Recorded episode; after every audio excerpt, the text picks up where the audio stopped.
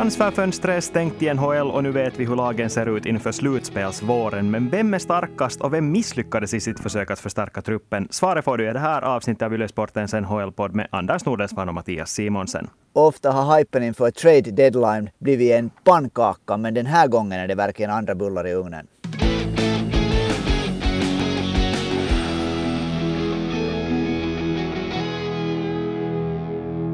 Ja, deadline day blev ju ändå ganska actionpackad, till och med trots att ganska många stora affärer sipprade ut i media redan före transferfönstret stängde på måndagskvällen finsk tid. Och det finns massor att snacka om, så vi börjar direkt tycker jag en av de största finländska spelaraffärerna var helt klart den som skickade Arturi Lehkonen till Colorado Avalanche för Justin Barron och ett val i den andra draftomgången 2024. Lehkonen var ju ett namn som tippades gå, men priset är ju nog ganska lågt får man väl säga. Han blev ju en sån här begränsad fri agent nästa, nästa sommar och, och, det där och Montreal vill bygga om sitt lag. Jag tycker också, jag, jag, kan ju inte förstå att man vill göra sig av med eller bli av med Lehkonen, att man inte vill hålla honom. För jag tycker han är en av de här spelarna som skulle ha kunnat vara länge ännu en ryggrad i Montreal. Det där lite måste jag säga att jag, jag det där förra, förra uh, veckans fredag i, i NHL-kolumnen så skrev jag som mitt råd till Joe Sakic att han ska, han ska skaffa Arturi Lehkonen. Det verkar som Sakic skulle läsa kolumnen varje fredag. det gör han alldeles garanterat. Ur Colorado Avalanche-perspektiv är det här ju så otroligt logiskt. Jo, man tvingas spela utan Gabriel Landeskog resten av grundserien, men man vet samtidigt att han högst antagligen kommer tillbaka i slutspelet. Man har en så gott som säkra sin plats i det där slutspelet. Det var problemet har varit hittills, har varit de här lägre kedjorna, bottom six som man talar om. Och Arturi Lehkonen är ju en fantastisk spelare att plocka in till just den rollen. Att jag tycker att, att nu har Colorado säkert gjort precis det som ofta visar sig vara det bästa äh, man gör på, vid, vid trade deadline. Det vill säga att inte går ut efter den där megafisken utan man bygger in de där sista bitarna som gör laget i komplett. Det här är ju någonting som nu till exempel, jag tror att efter att Tampa Bay vann de här äh, två titlarna här så har, har många tittat på vad de gjorde och nu tycker jag åtminstone att Colorado har allting för att få just en sån här bottom six äh, helhet som ser väldigt bra ut. Förra veckan rentrerade in Nico Sturm, en tysk center som är stor, han är bra på teckningar, vilket har varit en, en, en stort problem för Colorado, som annars har gått som tåget. Men teckningarna har varit verkligt svaga. I sin första match för Colorado vann han 76 procent av sina teckningar. Han kan vara en tredje eller fjärde kedjans center. Arturi Lehkonen kommer högst antagligen när det blir slutspel åtminstone att vara spela i tredje kedjan. Han är liksom en verklig sån här kärnbit för en sån här energikedja som är väldigt bra på att försvara. Och det blir intressant att se sen vem han ska spela med det som jag ändå tycker att vi måste... För det första ska jag kanske konstatera att Joe Sakic nu var ute efter större fiskar, men mer om det om en stund. Det som jag inte riktigt förstår här ändå är det här ur Montreals perspektiv. Jo, okej, okay, man har Joel Armia, man har Paul Byron på jättedyra kontrakt med tanke på de rollerna som de spelar. Man skulle inte ha haft råd att ha en Arturi Lehkonen för en sån lön som han antagligen kommer att få när han blir free agent nästa gång. Så jag förstår det, jo, ur det perspektivet att de inte kanske upplevde att de hade råd att hålla honom kvar i sitt projekt att bygga om laget. Men samtidigt känns det nog som att de sålde honom väldigt billigt. Jo, okej, okay, Justin Barron är en spelare som många experter tror att kan bli en topp fyra försvarare i NHL. Fine om han blir det, men han är fortfarande ung. Han är fortfarande en spelare som inte är där ännu. Han måste nu ta kliv framåt för att faktiskt bli den spelaren. Och ett val i den andra rundan känns också märkligt i och med att de här uppgifterna som kom ut i förhand talade om att minimikravet var åtminstone ett val i första rundan för att just att Lehkonen inte var en sån spelare som de absolut kände sig tvungna att sälja på samma sätt som backen Kirot som gick till Florida. Så jag vet inte, jag på något sätt blev bara överraskad av hur, hur lätt Montreal gav bort honom till Colorado. Men, men det verkar ju som Montreal nu helt enkelt skulle ha beslutat sig för att det ska bli ett nytt lag på något sätt. Och då fanns nu Lehkonen i deras papper, vilket jag inte riktigt kan förstå som en del av det här som, som hör, tillhörde det, det gamla som, som det där man nu vill bli av med. Och det där. Och 2,8 miljoner förtjänar han ju det här, är hans nuvarande kontrakt. Att det där, inte skulle hans kontrakt säkert ha blivit något hemskt, hemskt dyrt för Montreal.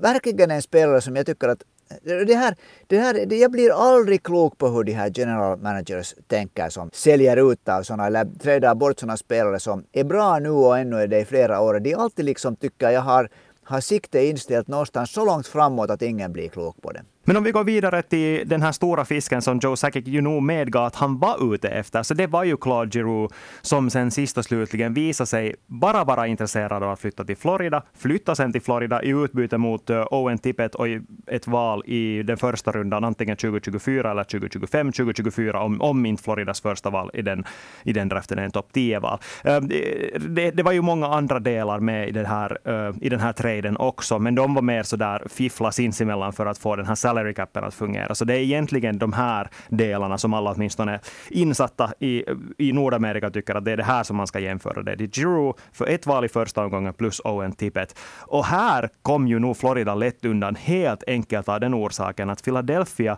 gjorde det offentligt att Giroux bara vill dit. Alltså Philadelphia är nu i den här situationen att, att där, där börjar väl nu ungefär allt om nu. Claude Giroux själv det där hade konstaterat väl att, att han vill kunna ännu vinna Stanley Cup och det där så det var ju inte, inte, inte hemskt stort. Det var liksom helt enkelt för Philadelphia bara att, att skeppa iväg honom, se till att han, han får åka dit vart han vill.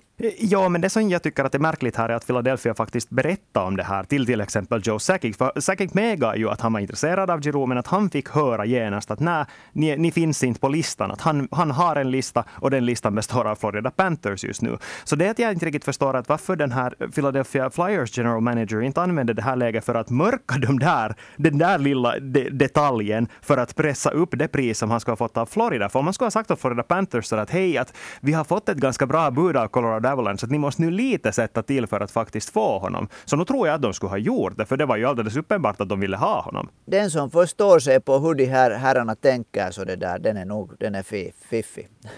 Men om vi ska titta på det här nu ur Florida Panthers perspektiv. Vi har fått in flera frågor om just den här traden. Sami tycker att Florida rånade Philadelphia Flyers, vilket man nu kanske mellan raderna kan tolka att jag också tycker. Och både Joshe och Jenny, nu får Joshe förresten ursäkta mig om jag uttalar det här namnet fel, men Joshe och Jenny uh, undrar vad det här innebär för Florida Panthers Stanley Cup-chanser. Simon tippar till exempel att de kommer att gå hela vägen nu.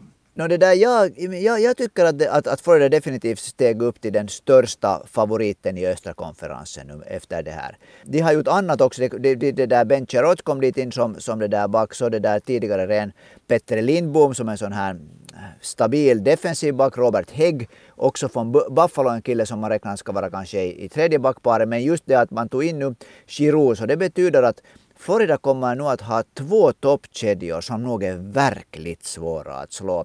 Äh, det som nu spekuleras då är att, först, att första kedjan kommer att vara Claude Giroux, uh, Barkov som center och sen då Carter Verhegi. Medan då den här andra kedjan med Huberdeau och Bennett-duon kommer att, kommer att vara intakt och, och, och Duclair spelar där. Och sen vet man att de har väldigt bra tredje och fjärde kedjor också sådana här liksom energikedjor, en tredje kedja som kan producera nästan lika bra som första kedjan i många, i många lag när, när Lundell här kommer tillbaka så småningom. Så det där, jag skulle nog säga att åtminstone på östra sidan så är Florida nu största favorit att, att gå vidare till, till final. Det, det, stora problemet här ur mitt perspektiv är det att Floridas problem var backleden. Speciellt efter att Aaron Ekblad föll bort. Han kommer att vara skadad. Nu är det väl så att han är borta resten av grundserien.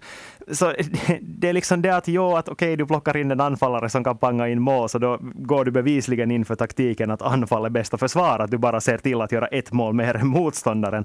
Och jag vet bara inte hur hållbart det är i slutspelet. Nu, alltså, nu, nu räknar de ju väl, vad jag nu har förstått, så ska Ekblad komma tillbaka till slutspelet. Och då kanske han till och med, förutom att han har blivit av med sin skada, kanske han till och med lite utvilad. Då har de ett jättebra första backpar i, i det där Mackenzie Weger och, och det där Aaron Ekblad. Eh, ben Charrot var, var väldigt stabil och bra förra säsongen i Montreal när Montreal gick hela vägen till finalen. Så, så det där, jag måste säga att jag, jag tycker att äh, om vi räknar med att Ekblad är tillbaka till, till slutspel, vilket jag gör, så då tycker jag att, att nu ser Floridas äh, backtrupp ut precis på det sättet som, som det, den behöver se ut när man ska liksom kämpa eh, långt. Där finns tillräckligt nu också med sån här fysisk presens, liksom att, det där att, att man, kan, man kan svara på kanske till, på Tampa Bay Lightning eller sån här. Det, det som jag lite själv ställde mig skeptisk till, att, att hur fiffigt det var att Claude Giroux kom till Florida. Eh, för att det där det går väldigt bra för Florida. Det, det är väl 27 år sedan ett lag har gjort lika mycket mål som Florida. Behövde de någonting som man vet aldrig, det kan alltid rubba en balans som funkar jättebra för tillfället. Och så ska vi också konstatera att det stora frågetecknet är ju ändå det att på vilket humör Sergej Bobrovski kommer att vara då våren kommer. No det, det vet man ju aldrig, men Spencer Knight är ju nog en bra backup, det måste man säga. Det är han. Det är han. Men okej, orsaken då till att jag tycker att både Arturi Lehkonen var billig och att eh, Claude Giroux också var förhållandes billig, eller det att Philadelphia Flyers helt enkelt spelar sina kort fel, där är det den här traden som kom den förra veckan där Brandon Hagel åkte över till Tampa Bay Lightning, för det här är en spelaraffär som jag inte överhuvudtaget har förståelse för. Och jag är inte ensam om det heller. Kristoffer har skickat in och undrar vad de riktigt tänkte när de plockade in Brandon Hagel. Två val i den första draftomgången plus två lovande spelare. Det här är alldeles vansinnigt för en kille som för det första förväntas spela i den här tredje linan. Den tredje linan som Tampa Bay har haft, då har, de har varit bra de två senaste åren, som har bestått av Barkley Goodrow, Blake Coleman och Jenny Gourd. De finns inte kvar. Nu ska den här killen istället komma in och försöka vara då det som många tycker att han kan bli den nya Blake Coleman. Nå, varför tycker man att han kan bli den nya Blake Coleman? Då, jo, för att han har satt in massor med mål den här säsongen. Okej, okay, fine. Men det som gör det här hela ohållbart är det att Hegels skottprocent har varit närmare 22, vilket är ohållbart för en spelare av hans kaliber. Han har aldrig varit i närheten av sådana siffror tidigare. Så statistiken säger att enligt all sannolikhet kommer han att vara sämre under resten av säsongen än vad han har varit hittills. Men ändå tycker alla att det här var ett alldeles genidrag av Tampa Bay. Det finns inte någon, tycker jag, som jag åtminstone har hittat, som skulle kritisera dem för att överbetala. Och nu ska jag understryka, två val i den första omgången för en spelare som ska spela i den tredje kedjan och antagligen vara ganska dålig. Får jag då komma med, med, med det? Jag, jag, jag ser på det här nu på ett annat sätt igen. För jag igen tror att att Tampa just gör på det sättet som, som jag tror att jag skulle göra som, som det där general manager. Att jag anser att det är nu som det finns möjlighet, några år ännu med den här, den här liksom kärnan att vinna en, kanske två Stanley Cup-titlar till. Och det där, nu hade den här tredje kedjan som var väldigt viktig för Tampa, verkligen viktig. Jag tycker det inte var liksom, det var kanske inte ändå deras största bidrag att de var väldigt bra på att bidra med liksom mål framåt. Det fanns liksom en vass topp där men de gjorde allt annat, de gjorde livet surt för motståndarna. Brandon Hegel var den första biten tycker jag nu i en sån här ny äh, motsvarande tredje kedja. Så trädde man in här alldeles i slutet igår äh, in Nick Paul från Ottawa som jag tycker att det är en väldigt bra spelare. Han var med i Kanadas världsmästartrupp förra våren, gjorde åtminstone ett stort intryck på mig. Han har varit eh, bra i Ottawa, en kille som är tråkig att spela mot. Och sen ännu Riley Nash som center till den kedjan. Så jag tycker att nu finns där igen alla ingredienser för en sån här tredje kedja som var precis det som de behövde. Så ursäkta mig, men jag förstår hur Tampa tänker.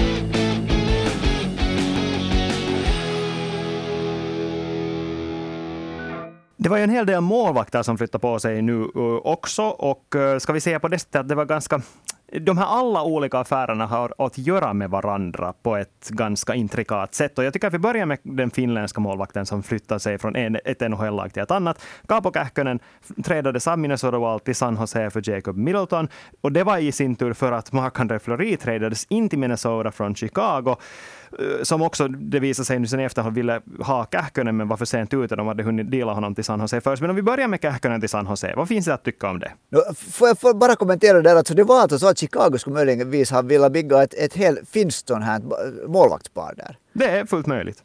Ja. Kaapo Kähkönen till San Jose. Äh, no, på ett sätt tycker jag det är synd att han flyttar bort från Minnesota som jag tycker att är ett, bättre, ett lag som har alla chanser att bli bättre här nu några. Liksom är på väg uppåt för tillfället tycker jag. Alltså på det sättet ur Kähkönens synpunkt så kanske det var tråkigt. Å andra sidan, så vad jag nu förstår så har Kähkönen fulla chanser att bli första målvakt i San Jose. Och det är ju aldrig dåligt. Nej, ja, ja, alltså det som jag läste nu, de här första analyserna från San Jose verkar vara det att det fortfarande är så att man har Reimer uh, som första målvakt i och med att hans statistik talar för att han är den som ska vara första målvakt. Men sen kommer Kaapo Kähkönen egentligen in som andra målvakt i och med att de inte har haft den där bredden där till. De har haft Erin Hiljo som var helt okej okay i Arizona Coyotes, men han har inte alls varit bra i San Jose och nu kanske man ville ha en, en riktigt, riktigt bra backup som ännu är ung och som har utrymme att utvecklas. Och jag vet inte på något sätt känns det nog som att man, man tror i San Jose också som att man också är ett lag som är på väg uppåt. Det är kanske lite skeptiskt till. De är nog inte alls nära att vara ett av de starkaste lagen ens i Pacific. Men uh, oavsett så, så har de nu en målvakt där som åtminstone har visat att han stundvis kan vara en första målvakt. Så jag ger honom nog åtminstone alla chanser att ta första sparet. Men just nu så skulle jag nog säga att utgångsläget fortfarande är att Reimer är etta. Reimer är väl nu ändå okej. San Jose har ju, har ju haft ganska flummigt på målvaktssidan en längre tid. Och Raimar tycker jag nog aldrig har varit den där killen som man egentligen har sett som en första målvakt det där i NHL. Medan Kaapo Kähkönen åtminstone det snackades sen förra vintern om att han, är den här, att, att han kommer att ta över. Att, efter Cam Talbot så är Kähkönen deras nya första målvakt. Så nu känns det ju, tycker jag, som du sa, så han är ännu ung han har ganska bra statistik, han har gjort jättebra perioder. Så de får nu säga vad de vill de här som, som analyserar det här men på något sätt tror jag ju nog att, att Kähkönen har alla chanser om han, om han spelar bra att, att ta första sparen i San Jose. Och det som också är intressant i just uttryckligen den här spelaraffären är att Jacob Middleton får åt det andra hållet, alltså till Minnesota. En ganska stabil back som i sin tur öppnar för eventuellt Sandri Hatakka i San Jose Sharks backled. Om inte nu på våren så kanske nästa säsong. Mm, ja, intressant. Intressant kanske sen att se blir ett nytt sånt finskt lag. Kanske de ska få Jonas Donskoj dit tillbaka sen under sommaren. Ja, vem vet, vem vet. Men det som alltså var den här stora nyheten förstås var ju det att Marc-André Fleury valde att flytta till Minnesota, eller nu valde och valde. Minnesota var väldigt hårt ute efter honom. Lyckades träda in honom. Han ska nu tillsammans med Cam Talbot vara den som åtminstone bygger upp ett väldigt starkt målvaktsduo och förväntningen är väl ändå att han ska ta över som första målvakt i något skede under våren. Och jag vet inte, alltså på något sätt har jag lite svårt med den här traden. No, nu är alltså, vi är ju idag, där nu, Mattias, tycker vi helt olika om allting här. det där, för jag förstår, jag, liksom, jag tror ju än att nu att Wild är ett bra lag. Och Marc-André Fleury när han är som bäst så är han en helt otrolig målvakt. Och, och, och det där sådana här målvakter som, är, som vet hur man vinner i slutspel och har gjort det tidigare så kan, kan föra ett lag långt. Och det, där, och det är just att de tog in en sån här defensiv bjässe, Jacob Middleton också, när, när det har varit kanske en, en det där försvarstrupp som har varit lite lätt.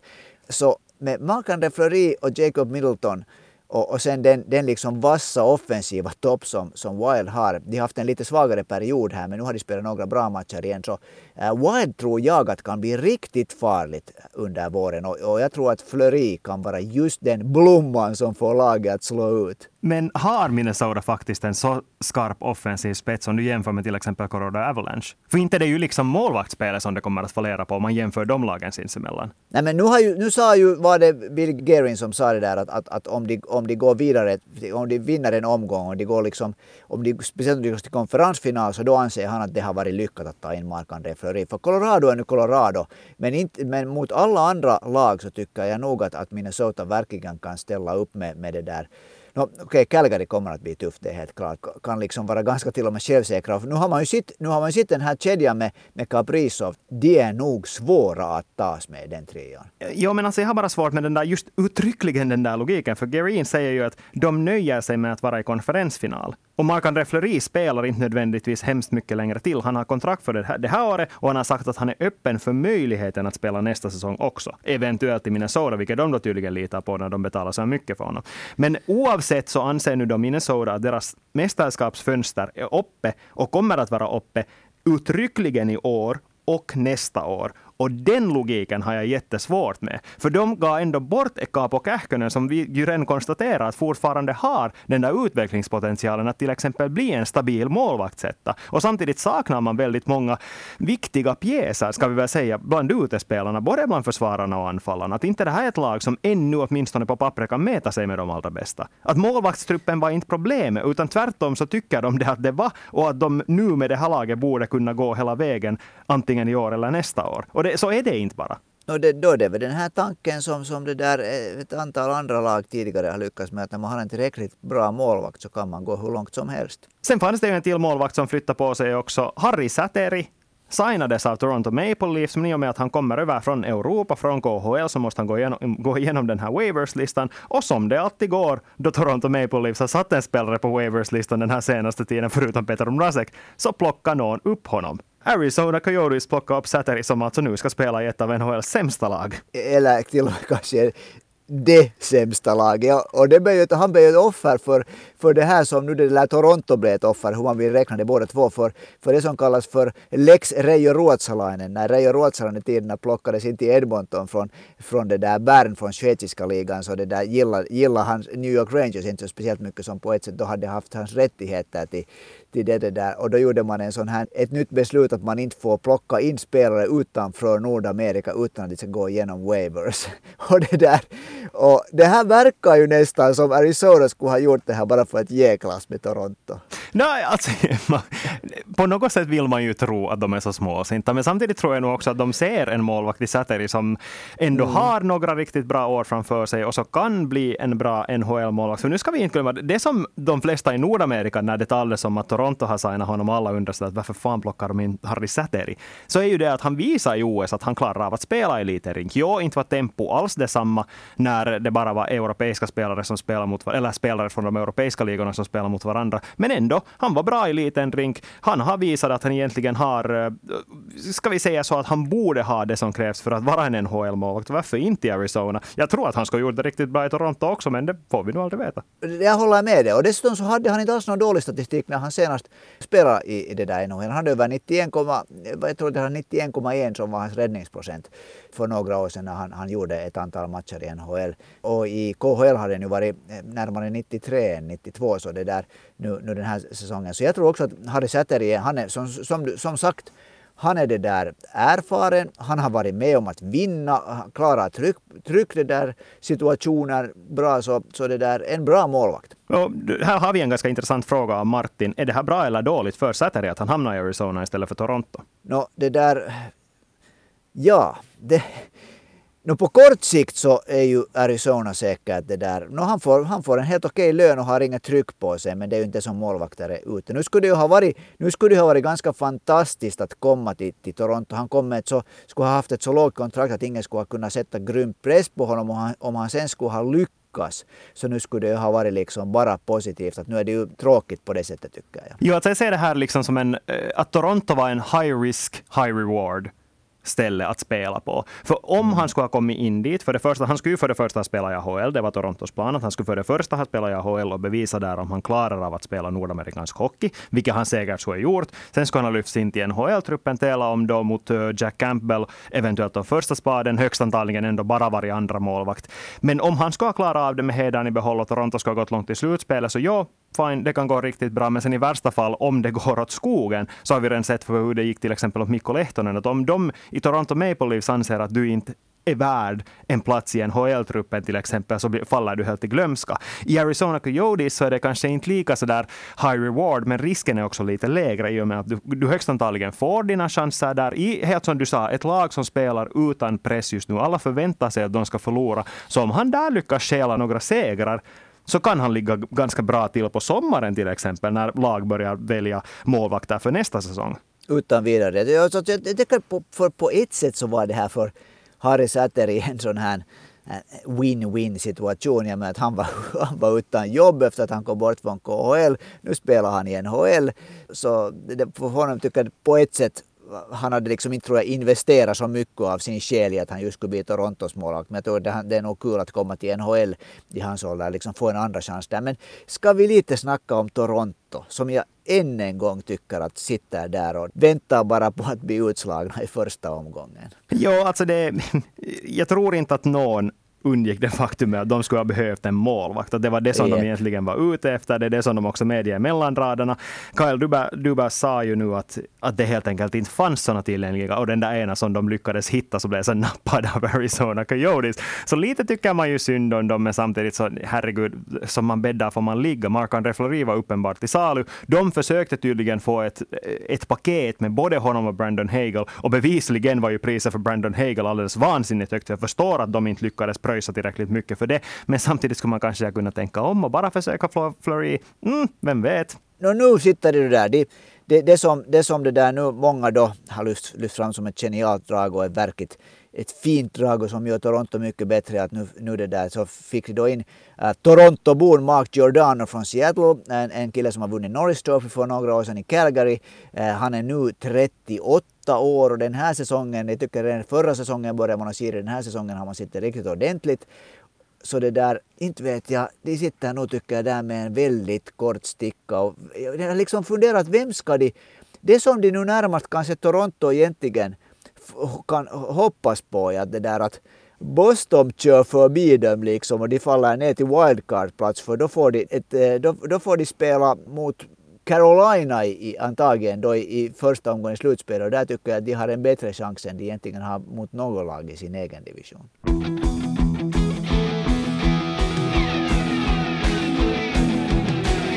Och på tal om backar och på tal om Boston så vill Ludvig att vi ska säga vad vi tycker om traden som skickar Hampus Lindholm till Boston Bruins för ett val i den första omgången och två val i den andra draftomgången plus Urho Vaakanainen. Ludvig tycker att Anaheim rånar Boston. Vad tycker du? No, jag är igen den här som tycker att Boston anser att nu har de ännu Patrice Bergeron, de har Brad Marchand. Det är nu som de ska, de ska vinna titeln om de ska vinna den, göra det en gång till.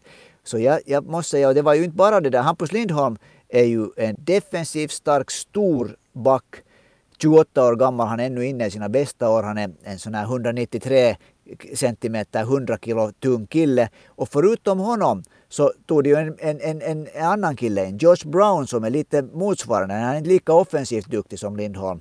Också 28 år, 196-100 kilo.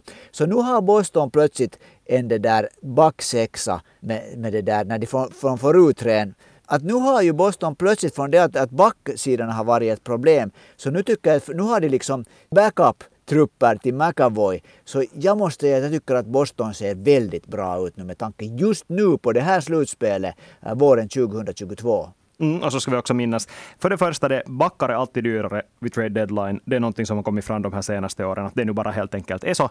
Plus då det att Boston redan håller på att förhandla med Lindholm om en förlängning, så det här är i bästa fall ur deras perspektiv inte bara ett hyreskontrakt. Så ja, de hade inte något tillit till Urho Vaakanainen, det blev helt uppenbart. Vaakanainen får nu en ny start i Anaheim. Jag tycker att det här var en helt okej trade av båda. Det kan vara en jättebra ny chans för Vaakanen också, för att Anaheims backtrupp ser så svag ut nu när man har gjort sig av med både Josh Manson och också då Hampus Lindholm, att det kan hända att Vaakanen får en stor roll där. Men vidare till ett lag som kanske gjorde överraskande lite med tanke på just de här, hur mycket de här värsta konkurrenterna om Stanley Cup-titeln gjorde. Carolina Hurricanes, de stora nyheterna därifrån var dels det att Jesperi Kotkaniemi nu har skrivit på officiellt för den här åtta år långa förlängningen med för 4,8 ungefär miljoner per säsong, plus då att de tradar in Max Domi det, det talades ju redan förra veckan, det var exakt det kontraktet som, som, som sen blev verklighet som man snackade om att det skulle vara åtta år och 4,8 per säsong. Och nu var det många som tyckte att, att varför skriver han under ett, ett sådant här kontrakt som är liksom att, att han kan ju vara värd hur mycket som helst om, om några år. Men jag måste säga att jag tycker det var ett ganska vettigt kontrakt. Om man tänker att, att han blev överbetald den här säsongen. Han fick, man kan säga egentligen att han fick, om han fick 6 miljoner för den här säsongen, vilket man kan säga att 4 miljoner är för mycket för vad Jesperi Kotkaniemi eh, var värd. Och det den förra sommaren han gjorde kontraktet så var det snack om att hej, att han har säkert redan sett fram, de har snackat om framtiden. Och nu om man räknar att han har fått, han har fått 4 miljoner överbetalt så kan man dela det så att det är en halv miljon per år. Och då är hans kontrakt egentligen värt 5,3 miljoner per, per år. Jag tycker att det är ett bra kontrakt egentligen ur Jesperi Kotkaniemis synpunkt och det tror jag också att det är ett bra kontrakt för Carolinas synpunkt. Ja, framförallt ur Carolinas i och med att ja, det är en risktagning i och med att han ännu inte är där. Men jag läste en ganska intressant synpunkt om det här, nu, nu minns jag inte exakt vad det var, men det var någon som lyfte fram att om det är så att han kan spela som center, antingen som andra eller till och med tredje center, så kan det här kontraktet se jätteförmånligt ut om några år. Och sen är det ändå en jättemassa pengar. Jag liksom lyfter på hatten att någon tänker på det sättet också att hej, att det här är tillräckligt för mig. Men Max Domi då, inte riktigt den superförstärkningen som vissa kanske hade väntat sig. Men faktum var ju att Carolina inte riktigt hade värst mycket utrymme under lönetaket. För att ens ta in Max Domi var de tvingade att ge en sjätte eh, val i den sjätte draftomgången till Florida Panthers som tog en del av den här cap-hitten så att de skulle kunna ens plocka in Max Domi. Så det var kanske det bästa som fanns tillgängligt för dem. Och, och Don Waddle tycker jag nog att hör till, till den här trade deadlinens förlorare, alltså GM i Carolina. För det där. Carolina har under de senaste veckorna, redan i en månad egentligen, haft stora problem med att göra mål. Och de har ingen egentligen riktigt en, ingen utpräglad målskytt. Sebastian Aho är bästa målskytten i det där laget och han är inte egentligen den där killen som är en utpräglad målskytt. Han har andra styrkor som är bättre. Han gör en massa mål men det, han är inte den som bara pangar in puckar. Den som är bäst på det är Andrei Svetjnikov, men han är nog inte heller åtminstone, han ser inte ut ännu heller som en 40-målsskytt. De skulle ha behövt en målskytt för, för, för tillfället tycker jag att de liksom har, har rasat ner i rankingen med tanke på, på det där slutspelet. Och det där. Och Max Domi har som bäst gjort 28 mål i NHL för fyra år sedan, tre år sedan. Så det är väl det man, man hoppas, men inte det heller inte han heller. Faktiskt, han är inte lösningen. Och med den slutsatsen tar vi och sätter punkt för det här avsnittet av Yle Sportens NHL-podd. Vi är tillbaka igen nästa vecka med nya samtalsämnen. Vi hörs igen. Tack och ha det bra.